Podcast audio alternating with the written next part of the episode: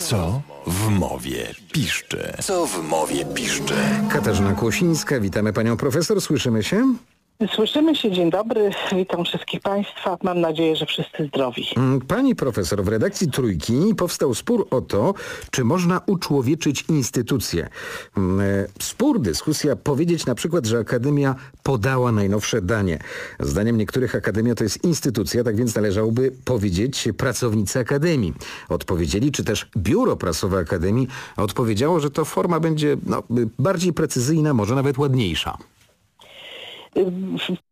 W, takich zdaniach jak właśnie Akademia podała najnowsze dane, czy Instytut y, przygotował badania takie i takie, no nie mamy tutaj błędu. Y, Mówimy też na przykład, przecież całe biuro się rozchorowało, to odpukać oczywiście, czy szkoła podała wyniki egzaminów, czy ministerstwo przygotowało jakieś tam wytyczne.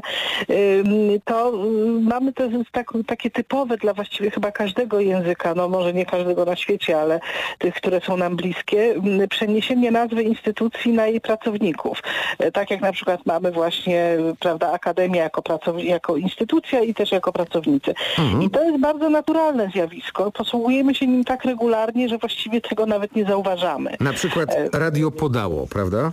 Tak, radio podało, no to mm, przecież nie, to, nie ta skrzynka, która stoi gdzieś tam na szafce, czy, czy, czy, czy instytucja cała, tylko no ktoś w tym radiu, jacyś pracownicy. A czy to, to nie zjawisko tak, ma tak. swoją, swoją nazwę jakąś? E, Tak, to się nazywa metonimia fachowo, y, czyli tak, taka relacja styczności, to znaczy y, jest taka bardzo bliska, zauważa, bardzo, bardzo duża bliskość zauważalna. E, Właśnie na przykład no, instytucja i pracownicy tej instytucji, albo jeszcze taka typowa metonimia to jest e, na przykład naczynie i zawartość tego naczynia. Jeżeli ktoś mówi, że na stole stała szklanka albo na stole stał kubek, no to ma na myśli naczynie, a ktoś wypił szklankę wody, wypił kubek soku, no to ma na myśli zawartość tego. No przecież nie, nie wypił ten, mm, ten plastik, czy ten, to tworzywo, z którego zostało to. Ja tak, to, to. tak czułem, że to jest e, metonimia, ale nie chciałem wychodzić e, przed A. szereg. Pani profesor, Chciał się pan redaktor upewnić. tak, em, mam swoje ulubione słowa, tym samym chciałbym namówić panią na taki cykl w cyklu, A bardzo chętnie. bo nigdy nie miałem okazji, tak, a chciałem zapytać o pochodzenie kilku słów, na przykład takie słowo ulubione miglans. Miglans, miglans. Mhm. To już jest takie słowo trochę zapomniane, a więc właściwie bardzo dobrze, że pan je przypomniał. Miglans to jest taki ktoś, kto można powiedzieć miga się od roboty, e, od swoich obowiązków. Taki cwaniaczek, ktoś, kto no właśnie lubi się wykiwać od pracy.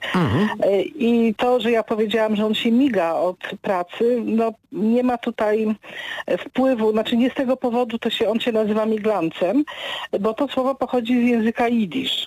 E, W ogóle więc z języka jidysz y, mamy sporo wyrazów w naszym języku, no bo to był język właściwie, którego, e, który można było słyszeć na naszych ulicach Mm, i bardzo często te słowa przechodziły do gwary przestępczej, dlatego że mogły być tajne. E, To znaczy można było no, no, ukryć ich znaczenie, ludzie po prostu ich nie rozumieli. I właśnie taki miglant to był w tej gwarze złodziejskiej na początku, używany w gwarze właśnie w gwarze złodziejskiej, to był taki złodziej, kradon, y, który, który kradnie rzeczy małej wartości. No może się właśnie tak uchyla od tych swoich obowiązków, nie, nie, Czyli nie zawód, się. zawód troszkę traktuje niepoważnie, czyli tak, konotacja... nie przemęcza się tak za bardzo. Tak. Konotacja szemrana, stąd być może ta moja sympatia do słowa. Pani Małgorzata z Gliwic napisała coraz częściej słyszę od znajomych, że wkładają maseczki. No nie chcę im podpadać złośliwymi uwagami, pisze słuchaczka, gdzie je wkładają, do szuflady czy do torebki. No i wzywa mm, oraz pisze, że maseczki się przecież zakłada, nie wkłada.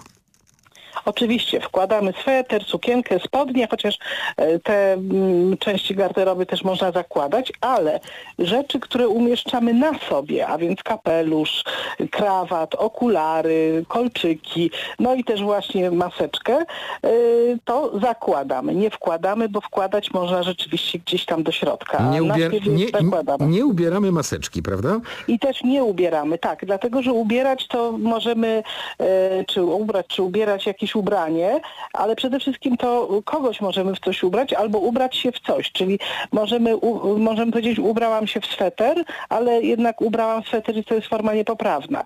No ale maseczka mm, to nie jest ubranie, więc, y, więc chociaż niektórzy traktują już te maseczki trochę jak element garderoby, dobierają do kolorów, do koloru y, stroju, no ale to jednak y, ubrać na pewno nie i na pewno nie, nie wkładać, tylko zakładać.